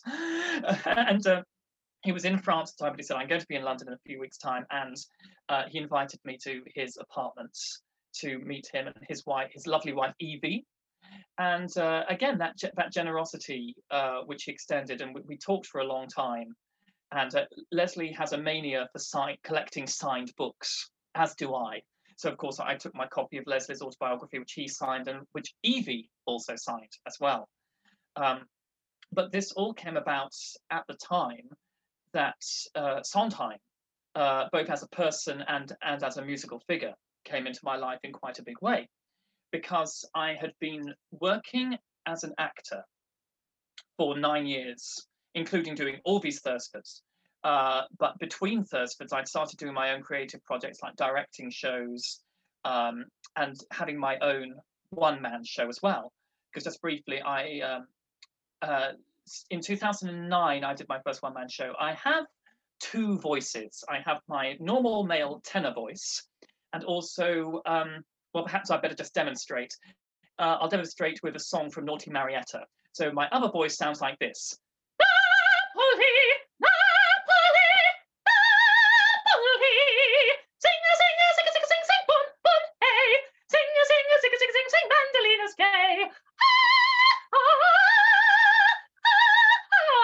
I do the soprano voice as well. Uh, and I had a one man show called The Falsetto, which uh, I sang in, in both voices. And this in time led to the act which I have now, which is the main focus of my performance work. I am one half of a West End musical theatre duo called Ferris and Milnes. Uh, so uh, my colleague Dominic Ferris and I um, have been doing shows since 2015. He, uh, Dominic is a wonderful, wonderful pianist who also sings. Um, I've also obviously got these two voices, and we have very different skill sets in terms of I um, know a lot about and am very at home with the older repertoire, legitimate stuff, and Dominic is much more of a sort of a pop Elton John esque singer, but he's classically trained as a pianist, and we meet in the middle with our great love of the great British and American songbook. Um, so circumstances brought about after my last Thursford that Dominic and I uh, formed a creative partnership to become Ferris and Milnes. And uh, so for the Act One finale of our show, we wanted something completely different, a showstopper. And I remembered um, two things. So Dominic and I had the first thing we did before we were a show, we uh, put on a drama school's production of Side by Side by Sondheim, um, which uh, was something which just came about organically, one of these things that fell into place, which was terribly useful considering what was going to happen. Um, and in Side by Side, there is um, a, a, piece called The Conversation Piece, and it goes on for about 12 minutes. And it's a mashup, a very elaborate mashup uh, of Sondheim's works up to Pacific Overtures. And that coupled with another mashup, which I remembered, which actually came about from Giles Brandreth, because in 2003, long before I knew Giles personally, I was still at school. Uh, Giles had a West End show which then toured called Zip, a musical revue, 100 musicals in 90 minutes. And the ah. start of the show was a mashup medley called 16 Opening Numbers in Two Minutes. So, remembering the conversation piece from Side by Side and also the mashup from Giles's show Zip, I said to Don, why don't we do some kind of a mashup medley? So, we created something called 20 songs in four minutes which had everything in it from Disney to Gilbert and Sullivan to swing to jazz to Kate Bush to La Traviata. And all of these songs went together. And at our debut show, um, it it it was it's the thing which people went away remembering. So, but okay, mashup medleys are you know the way forward, as it were. They they could become our calling card. And the producers who presented us for our debut Ferris and Milnes show were later that year producing at Theatre Royal Drury Lane Stephen Sondheim's 85th birthday gala. And uh, it was just one of these, I said to Dominic, you know, we have to be in this. And again, it's one of these where you just have to grab the opportunity because, of course, they were going for very much an all star cast. Uh, but if you don't ask, you don't get. So being a bit creative, emailed the producers and said, "Oh, I'm I'm sure you've got people crawling over each other to to be in this gala, but if you would like something different, if you would like something bespoke just for your evening, you've heard our mashup 20 songs in four minutes. Would you like to have 20 Sondheim songs in four minutes? And I thought, oh, this will take ages. I'll have to talk to the director, they'll have to talk to the MD, and so forth. They emailed back in 24 hours and said, You're booked. So I, I'd never had a West End gig so easily. But of course, then Dominic and I had to go away and create it. Uh, so during the course of uh, the rehearsal process, 20 Sondheim songs in four minutes became 33 Sondheim numbers in five minutes because it was going so well and so organically. We didn't tell anybody, but it was going to be longer than that. We you know we just we'll just turn up and do it because there were stage managers saying, "Oh no, you can't go over the four minutes." And yes, of course we won't. I thought, no, they'll just see the medley and it'll be fine. Fortunately, it was. Um, but this medley, um, was far more intricate musically and lyrically on every level than the 20 songs uh, because you're dealing with Sondheim material and there it, it's you know it, it, it's it's oh everything is there for a reason every note every lyric it has its meaning and if you try and change that you know woe betide you basically because it's you know it, it's it's so specific so we try to keep as much musical integrity as possible but at the same time be very inventive with it so it started, I mean, I knew Sondheim's work very, very well. I always had. Dominic, as more of a musician than a theatre uh, theatrical uh, performer, knew of it. But but if we hadn't done that production side by side, he would never have been as familiar with it as he needed to be at this point. So I put together on paper some ideas starting with ladies and gentlemen may i have your attention please because i'd always wanted to play tobias i'd auditioned for it twice in my career and not got it so i thought i want to stand on drury lane stage and sing that so for purely that selfish reason we opened with it but also as well in terms of constructing the medley it was also a way of getting their attention ladies and gentlemen may i have your attention please then straight into bit by bit putting it together and then gradually more and more songs on top of each other until eventually we have um, uh, there's a moment where we have Send in the Clowns. I'm singing Send in the mm-hmm. Clowns, and Dom is singing If You Can Find Me, I'm Here from Evening Primrose. And uh, both of which are in time, but we had to get them just right. And this entailed changing not the not the melody, but the key of Send in the Clowns sometimes. Uh, and eventually we got it perfect. But when eventually we, we did get to meet Steve and he was asking us about the construction of the medley, uh, I told him that I said, oh, it took us three hours to get send in the clowns to fit with If You Can Find Me, I'm Here. And he just cocked his head to one side and went, That's not long. Because, of course, he's famous for uh, taking so much time over his work. But also later on in the piece, we, we actually have three uh, songs happening at the same time. The accompaniment is uh, putting it together, da da da da da da da da da, slowed down, whilst I'm singing, or they find each other in the crowded streets and the guarded parks, whilst Dom is singing phone rings, door chimes, in comes company over the top. So we've actually got the three happening at the moment. Um, so we took great care over it and we didn't show it to the production team until the day before the show when we were invited to a rehearsal so they could see what they got. and we were thinking, oh, are they going to suggest changing things musically or the way we'd staged it? They they they didn't touch it. They just let us do it. Um, and the next day we're at Drury Lane. Uh, so this was uh, again, it was one of those moments where you look back and think, yes, this was a life changing thing, even if you don't realize at the time what it's going to do for you. Um, but I mean, uh, that that day in particular, obviously, I wanted to do a good job, but I, I was aware of the the privilege of being able to do this, not just for Sondheim's birthday gala, but I thought, and this was inspired by another veteran friend of mine, Eileen Page, who some years before had played Old Heidi in the original London production of Follies. And then sometime after that, they did a, a BBC radio broadcast of Follies on stage at Drury Lane. And Eileen stood on stage at Drury Lane and she sang One More Kiss. And she was thinking of that time when in 1939, she had attended the last matinee at Drury Lane before it closed for the duration of World War II. And at 12 years old, she sat at the back of Drury Lane watching Ivor Novello in the dancing years. And then all these years later, she was on stage singing uh, on, on you know so uh, again uh, it's, it's important and she thought to herself she, she stopped the show there was a recording there was proof that eileen stopped the show that night and as the audience was going mad she stood on stage at drury lane and she thought if i never have anything else in life I will always have this moment.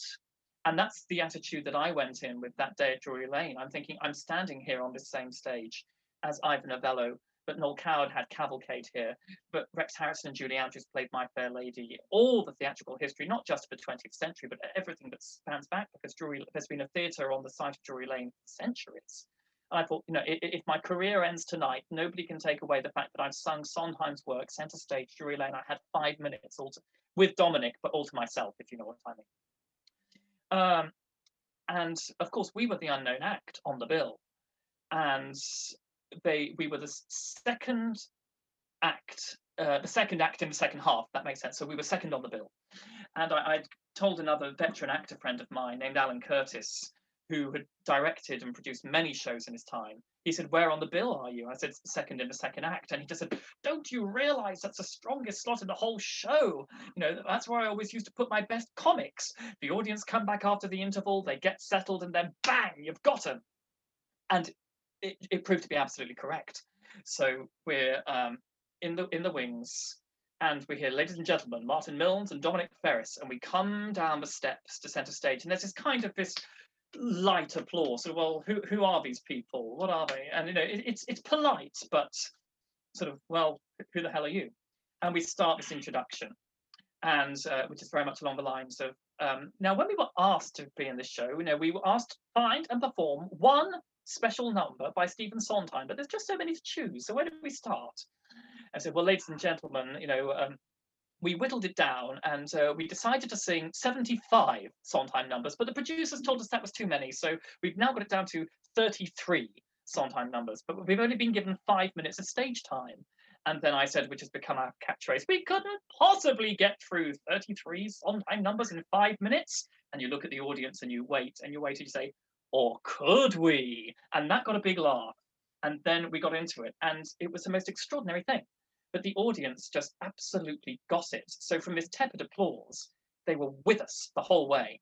And um, I'd actually made, which is a bit naughty, but I'd asked if I could, uh, we asked if we could make a video recording of this of the medley, and we said we'll bring in our own camera crew, and put, you know just just our number, filmed from the back of the stalls. We just like to have it, and we were told for, for various reasons uh, from the owners of the theatre that this could this could not take place for whatever reason. Go figure. Um, but we thought we've got to do this. So separately, we re- recorded a, a, music video of it, which is another story. But I'd I'd left in our dressing room next to the tannoy. I'd got my digital voice recorder so we could get the live recording. Um, and you, you can hear how the audience reacts to it, and it, it was quite extraordinary. At the end, it, it it did go down very well, fortunately we we weren't able to leave the stage for for a while after after the number, um, and it was one of those life changing moments. And um, after after the show, it received a lot of attention, which is lovely. And Julia McKenzie, who of course is one of the foremost interpreters of Sondheim's work for many many years, she pulled me aside at the after show party, and she gave me 20 minutes all to, all to myself and we just sat at a corner and we i had this wonderful chat and she said i have to tell you when i heard that this medley was happening i was dreading it. I thought it's going to be awful. And she's i was listening in my dressing room and i heard it over the tannoy and i was just so relieved and so surprised because she she knew that we we'd done it with integrity and so forth. Um, so steve was not actually at the gala that night. It was his birthday gala, but he wasn't present uh, because he'd had engagements in New York inevitably, which had kept him there. Um, but within 24 hours of the gala happening, he'd heard about this medley and wanted to hear a recording of it. So Dominic and I made sure that he received, which was passed on to him, the recording we've made from our dressing room on the tannoy because we thought this is a bit of a, he may love it or he may hate it but at least if he hates it, he can hear that the audience loved it. Um, so um, so that's a recording which went went off to him. So it reached him, I, think, probably beginning of November. The gala was end, of October, so beginning of November he would have received it. And of course, every time I had an email in the next few weeks, I and, and, it never was. It never, it never was until uh, it got to a few days before Christmas, and I'll never forget it ever it was about 20 to 1 in the morning UK time. And of course, New York is five hours behind. And I was about to close my laptop down and I felt my phone vibrate and it was an email. So I thought, all right, who's this? And I see Stephen Sondheim, subject from Stephen Sondheim. And it was 20 to 1 in the morning. I went, oh my God. and uh, very, very charming email. Dear Martin Milnes and Dominic Ferris, I finally had the chance to sit down and listen to the medley, and he said some very nice things about it indeed, how it had made him laugh, and that, you know, how he loved how it had worked musically. And, you know, and very Merry Christmas while I'm at it, best Stephen Sondheim. And I just thought, oh my goodness, and, and I had flashbacks at that very moment to 16-year-old Martin learning being alive in, in a singing lesson and, you know, marking up the score and so forth. And and here, here was approval from, from the man himself of something we created of his work. Um, so we obviously emailed back to say thank you and said, well, we're about to release a music video, which we built. Again, just very fortunate, I think, that we'd actually made a proper cinematic music video of it rather than just, say, one static shot from the back of the stalls at Drury Lane.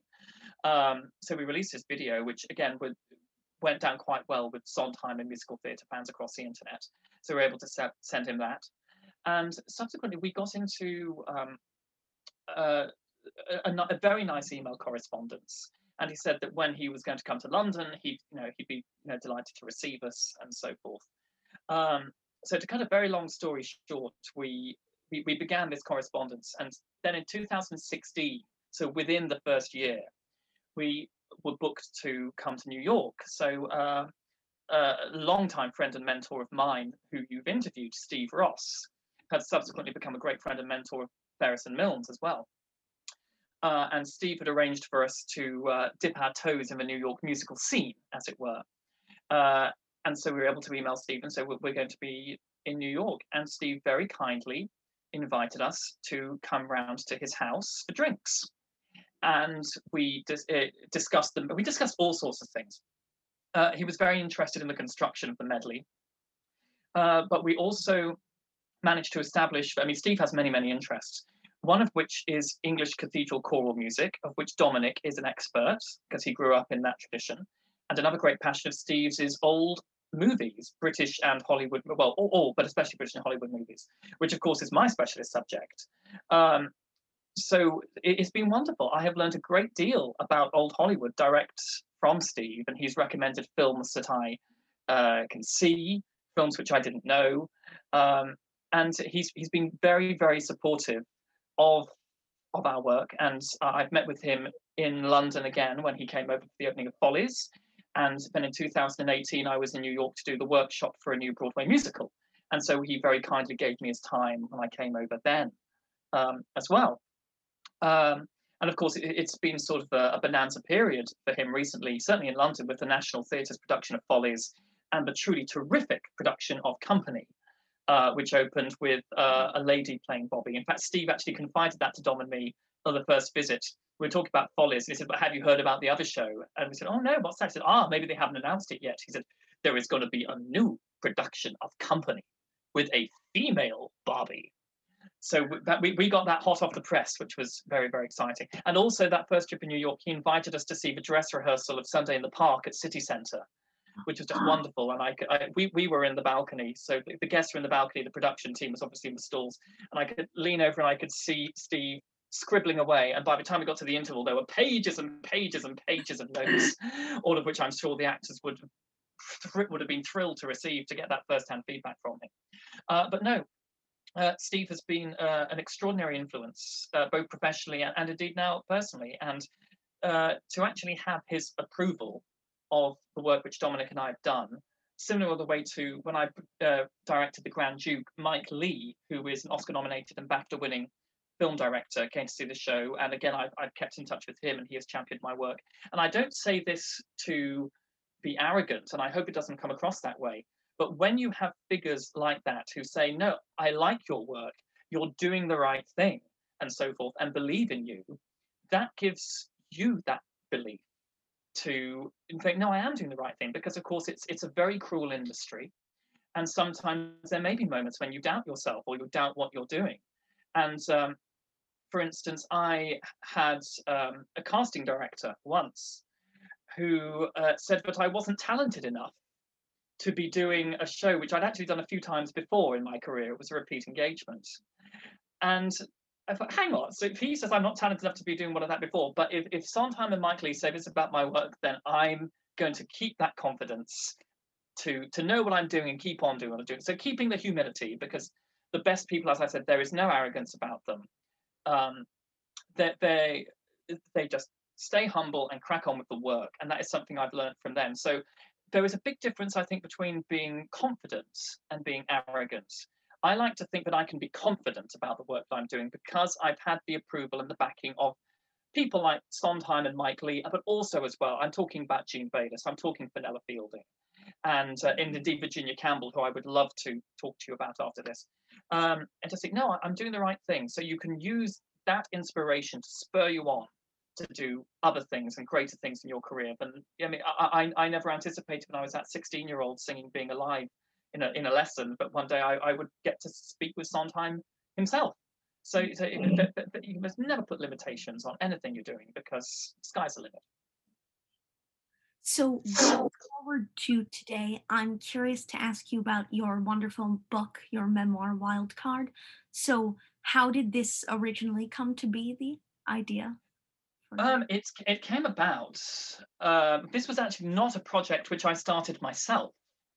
Oh. Uh, and whereas something like the Grand Duke or the sitcom or Valmouth was sort of self-instigated, this idea, well, this opportunity fell into my lap because I have a very wonderful friend named Austin Mutty who wrote a book called Pocket Venus about his friendship with an older film star, a lady named Mildred Shay, who was a starlet at MGM in the 30s and was Joan Crawford's bitchy French maid in The Women. And I met his publisher, Tom Perrin of Zuleika Books. And it was a small talk, it was a small talk chat. You know, you're standing there at the buffet. Oh, so how do you know Austin?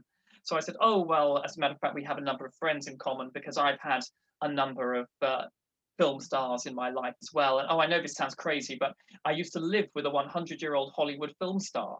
And Tom said, really? I said, yes, yes. And her husband was a war hero. He fought at Dunkirk and on D-Day.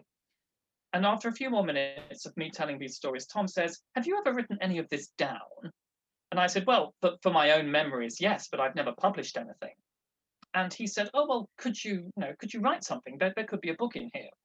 So I went away and wrote a sample chapter of what I assumed the book would be, which was to be a, a book primarily about my veteran friends, with at its heart the characters of Ginny and Lenny. Um, so I wrote a sample chapter about the day I met Ginny and Lenny, and I wrote about Steve Ross taking me up to the flat in Chelsea and my first impressions of meeting Ginny and her telling me about working with Cecil B. DeMille and how she'd stood up to him and all these wonderful things. Uh, and I submitted it to Tom. And he emailed back and said, Oh, this is good. You know, could, could we meet for lunch and discuss it? Oh, they're interested. And when I got there, he said, Okay, we, we love your writing. There is definitely a story to be told here. But can we talk about the approach of the book? And I said, Okay, well, what do you mean? And he said, Well, the, the stories and the anecdotes about these old stars, which you've put down, are fascinating. but I'm going to have trouble selling it commercially because the market is flooded with anecdote books. And most anecdote books which are on sale, they are people's first-hand stories as opposed to second-hand stories. So, for instance, uh, when Roger Moore wrote his anecdote book, they are his first-hand stories of I worked with Marilyn Monroe. This happened to me with Joan Collins. I said this to David Niven, and, and so and so forth.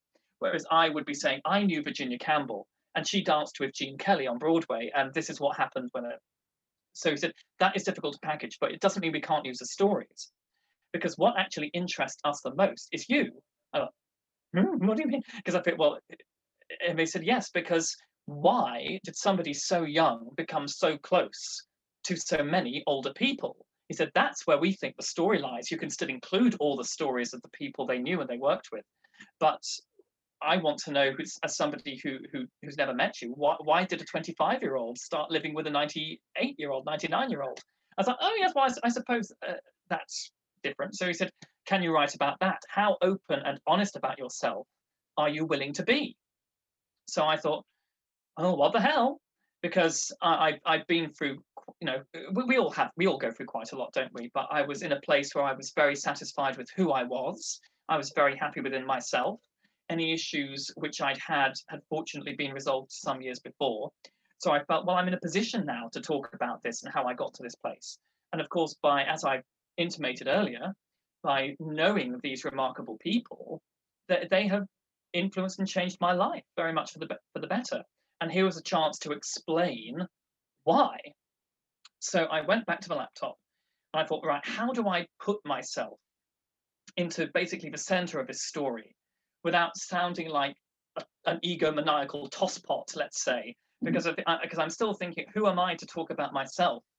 When Lenny knew Churchill, when and, and all the other war heroes I'd known, I, I volunteered for a military charity, and I've known Battle of Britain fighter pilots who flew in 1940. I've, I've, been lucky to know some extraordinary people. So I'm thinking, well, who am I in, in comparison? Um, so I, I, tried various things, and none of them were sitting right with me. And eventually, I just thought, you know, just strip everything away, just write from the heart, write exactly how you feel. And I put that down on paper and I wrote about how I felt when Ginny passed away. And that chapter subsequently went into the book as a whole when I'm writing about how I felt immediately after her funeral, after I'd said goodbye to her. Uh, so I sent that to Tom and he said, This is exactly what we want. We'd like to offer you a contract uh, to write a full book. Uh, so at this point, I found myself, right, well, I've I'm, I'm putting it out there, as it were. So it's not just about my friends, it's, it's about me.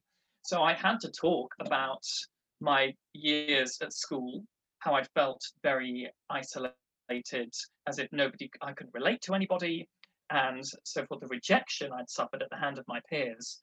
And also involved in this was very much my coming out story, which is obviously very personal, because uh, I, I, was a late developer, shall we say, because I'd had no friends growing up with, you know, at school to talk or, or try, try whatever. Um, I, I, came to, you know, I was 20, I was 24, nearly 25 by the time I, the penny finally dropped and I accepted everything. Um, and of course, by this point, I was great friends with those stars, and uh, they helped me, whether they knew it or not. They did through that very delicate period. So, for all this has got to go in, and to make sense of why the friendships uh, were so special to me, I had to go right back to the beginning to explain I had no friends, but the stars I saw in the films were my, you know, were felt like my friends. So, therefore, in later years, to actually to really become friends in person with Fenella Fielding with Peggy Cummins, who I'd seen in these movies growing up, that that, that was extraordinary. Um, but so, it was personally speaking, um, therapeutic and cathartic are not exactly the right words, but it did it did it did help. It put a lot of things to rest. Uh, so it wasn't as if I was at the laptop bawling and streaming with tears as I was reliving darker moments which I'd been through. It wasn't that at all. It was emotional, but uh, but I was able to keep us perspective.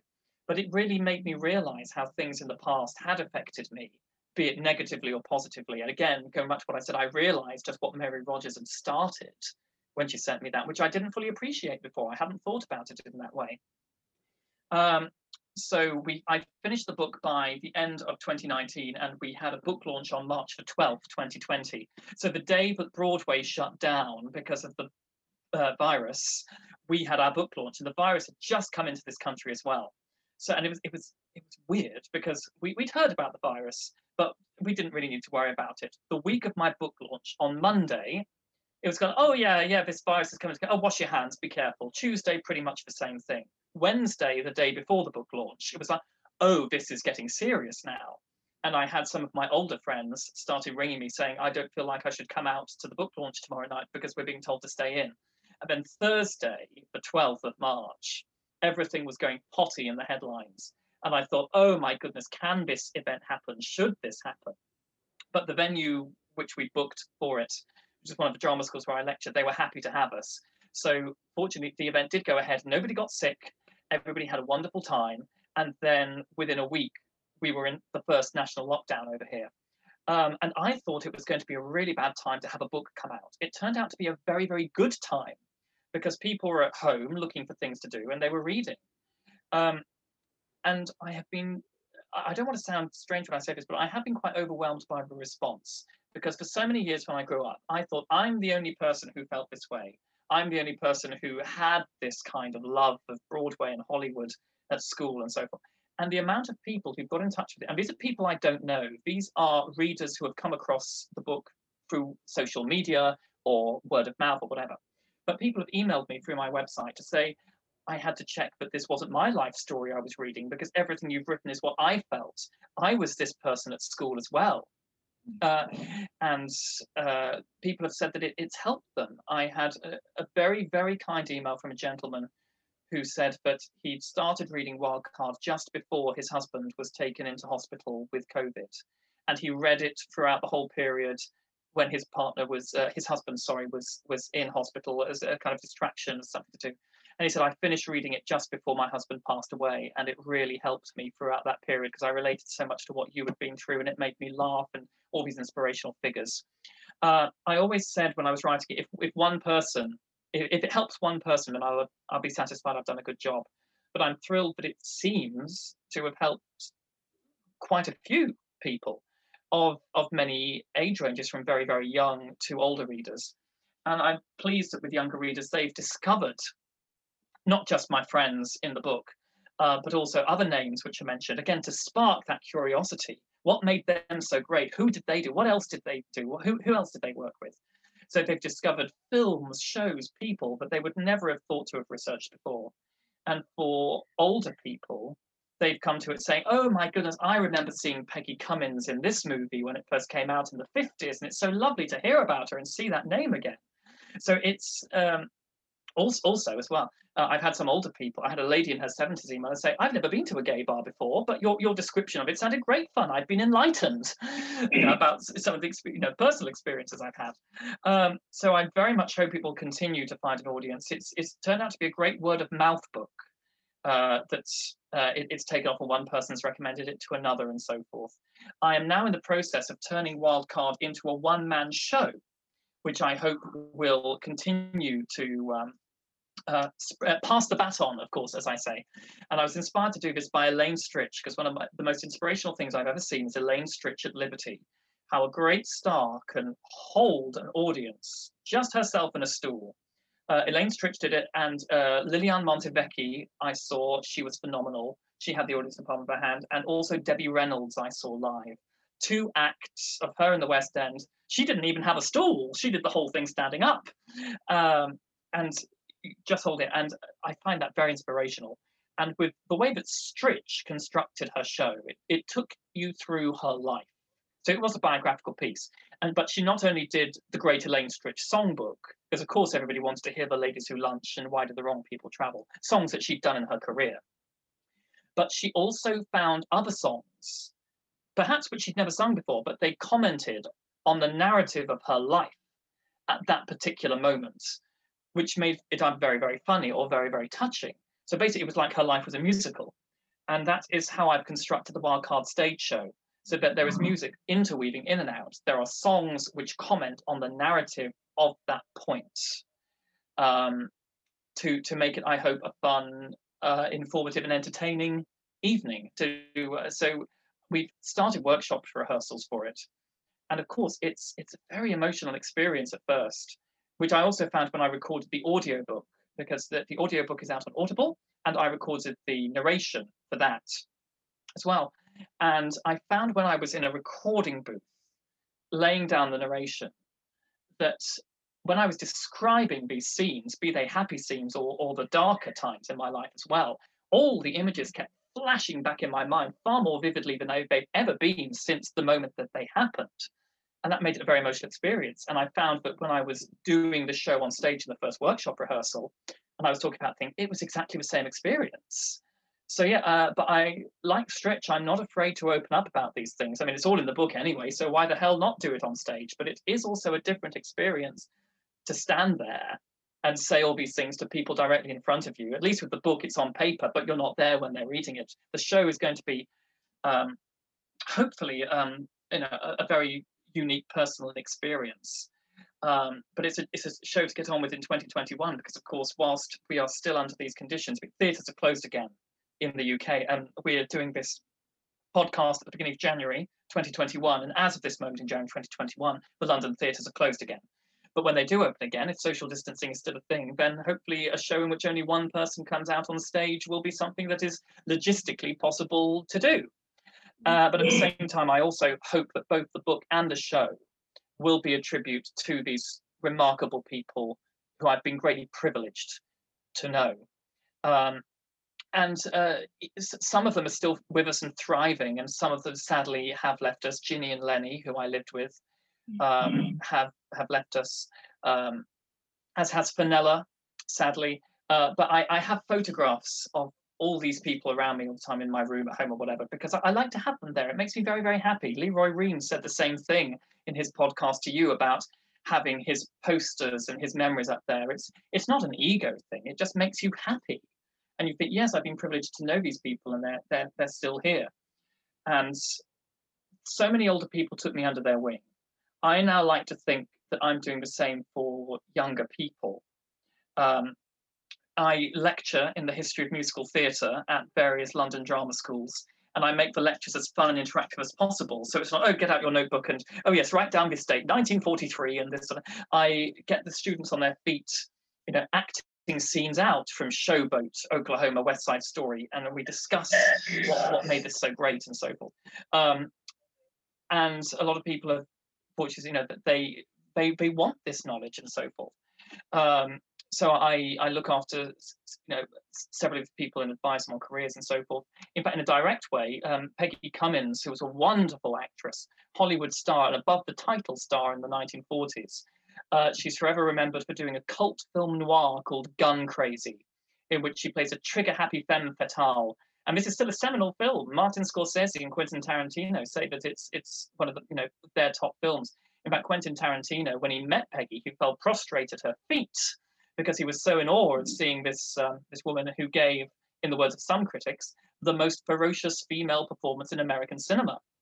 And Peggy, I knew very well for the last few years of her life, and I now mentor her grandson, who uh, went on a musical theatre course and opened in the West End in Les Miserables in December 2019. He opened it on Peggy's birthday. Peggy sadly is no longer with us. But December 18th, 2019, Harry made his West End debut in Les Miserables on Peggy's birthday. And on the same day in 1938, when Peggy was 13, on her 13th birthday, she made her West End debut in a children's revue. And uh, 81 years later, there was Harry making his own West End debut on the day that Peggy did on her birthday. So all these beautiful coincidences. Um, but no, so I mentor Harry, I mentor other people. And I want younger people to discover how much these older stars have got to offer, how much we can learn from them. And it's uh, the affinity with old stars continues. Uh, even after the book came out, uh, we were in lockdown. Dominic and I were looking for projects that we could put together, even though he was at one end of the country, I was at the other in uh, in lockdown and isolation at this point. And we came up with the idea that the wartime song We'll Meet Again would become an anthem of lockdown and mm-hmm. isolation with very inspiring words.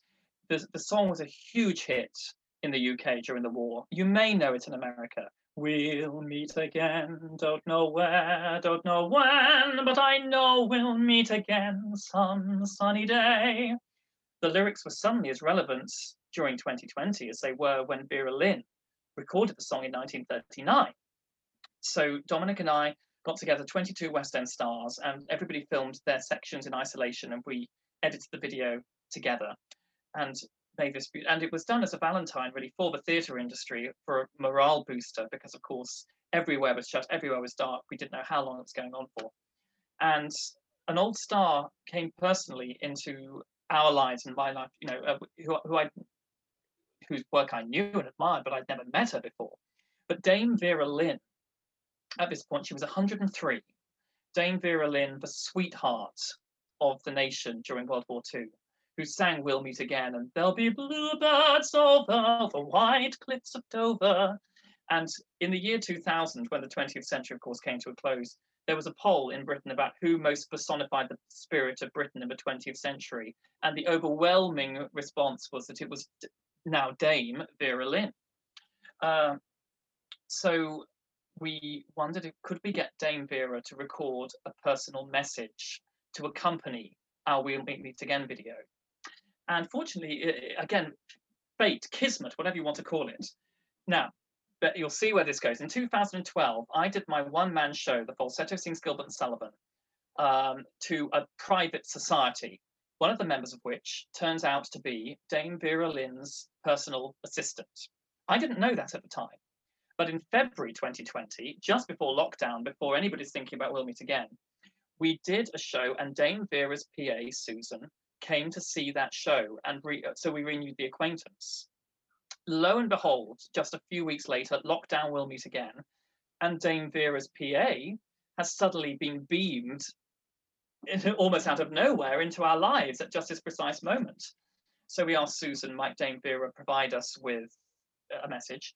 And within 24 hours, Dame Vera had recorded a beautiful audio piece for us. She didn't sing. She didn't sing it uh, in her later years, but she said it's Dame Vera Lynn here, and so and we put that on the beginning of the film at the very end, and the film ends with Dame Vera Lynn over music saying, "And we will all meet again some sunny day," and it's just wonderful, and uh, it, it was gold dust. I mean, what a great privilege uh, to have Dame Vera Lynn do do that. I mean, it, I, I, I was beyond excited.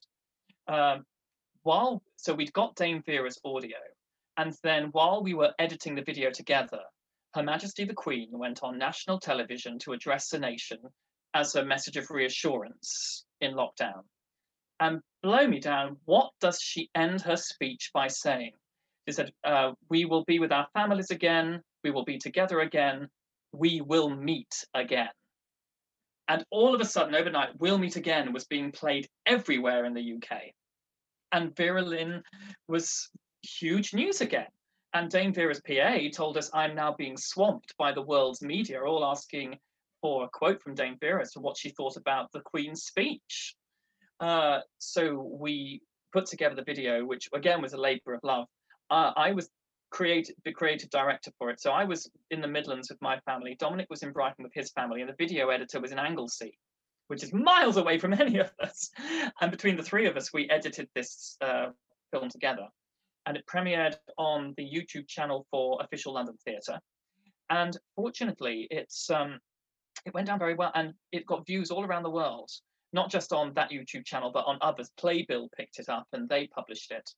Uh, and people all around the world were so touched to hear Dame Vera. I mean, it was basically, they were basically the opinion if Dame Vera says we're going to be all right, then we're going to be all right. It brought great comfort to people to hear Dame Vera's voice. Uh, so we never we, we never met Dame Vera at this point. Of course, the nation was in lockdown, but we, we were told by Susan that she did very much enjoy the film. And six weeks later, Dame Vera passed away it was the last engage, public engagement she ever had to provide us with that personal message for the We'll Meet Again video. Um, so again, it was uh, the, the, video sort of had a surge after that in tribute to Dame Vera because it was the last thing that she ever did. Um, so again, although we never sadly met her in person, to have that link is incredibly special, and it's just another example of how Dame Vera didn't have to do that, but she did it. Uh, and not only did it make for a wonderful film, but it also brought hope and inspiration and comfort when so many people needed it at this dark period in world history. Uh, so, so yes, I, I think there's an example. Ne- ne- never lose interest, never be inactive. Be like Dame Vera Lynn and keep going till 103. I mean, Ginny went to 102. She died on her 102nd birthday. She she went she went on her birthday. So uh, and and I was talking on the phone to another of my actress friends, Eileen Page, the one who sang One More Kiss on stage at Tory Lane. She's now 94 and she's still with it. She's still looking for projects. She did a Zoom reading of The Cherry Orchard, you know, playing one of the characters in that. So yeah, we've got to, these people. They know something. People, the people you've met, Steve Ross, Sondra Lee, Richard Steff, and so forth. They know something to have got to that age and have that wisdom. And I hope that younger people will clock this and think, no, spend time with it, and, and especially as you know, these people who are they may be old in years, but their heart and their soul and their spirit is as young as any of us. So, so yes, uh, so even beyond Wildcard being written, it seems like there, there is still this eternal link with the older stars and that older generation. Well, thank you so much for doing this. It's been such a pleasure and an honor to talk to you. Listeners, thank you for tuning in, and remember to come back next time when we are joined by the divine Christine Andreas. Christine Andreas, dubbed the Revival Queen, starred on Broadway in revivals of On Your Toes, Oklahoma, and My Fair Lady, the first two of which earned her Tony nominations. She also gave unforgettable performances in the original productions of The Scarlet Pimpernel, Angel Street, Words and Music, and the 2010 revival of La Cage aux Folles. She also performed in the rehearsals of Legs Diamond, the out of town tryout of Rags, the revival of Stardust, and Alec Wilder Clues to a Life off Broadway. She starred in the Fields of Ambrosia here and in London, and in the national tour of Light in the Piazza. As if all this wasn't enough, she also maintains a much lauded cabaret career, which has included performances at the White House, residencies at the Carlyle, and several albums like Lola, Here's to the Ladies, Love is Good, and most recently Piaf, No Regrets. You won't want to miss this episode. Thanks for tuning in.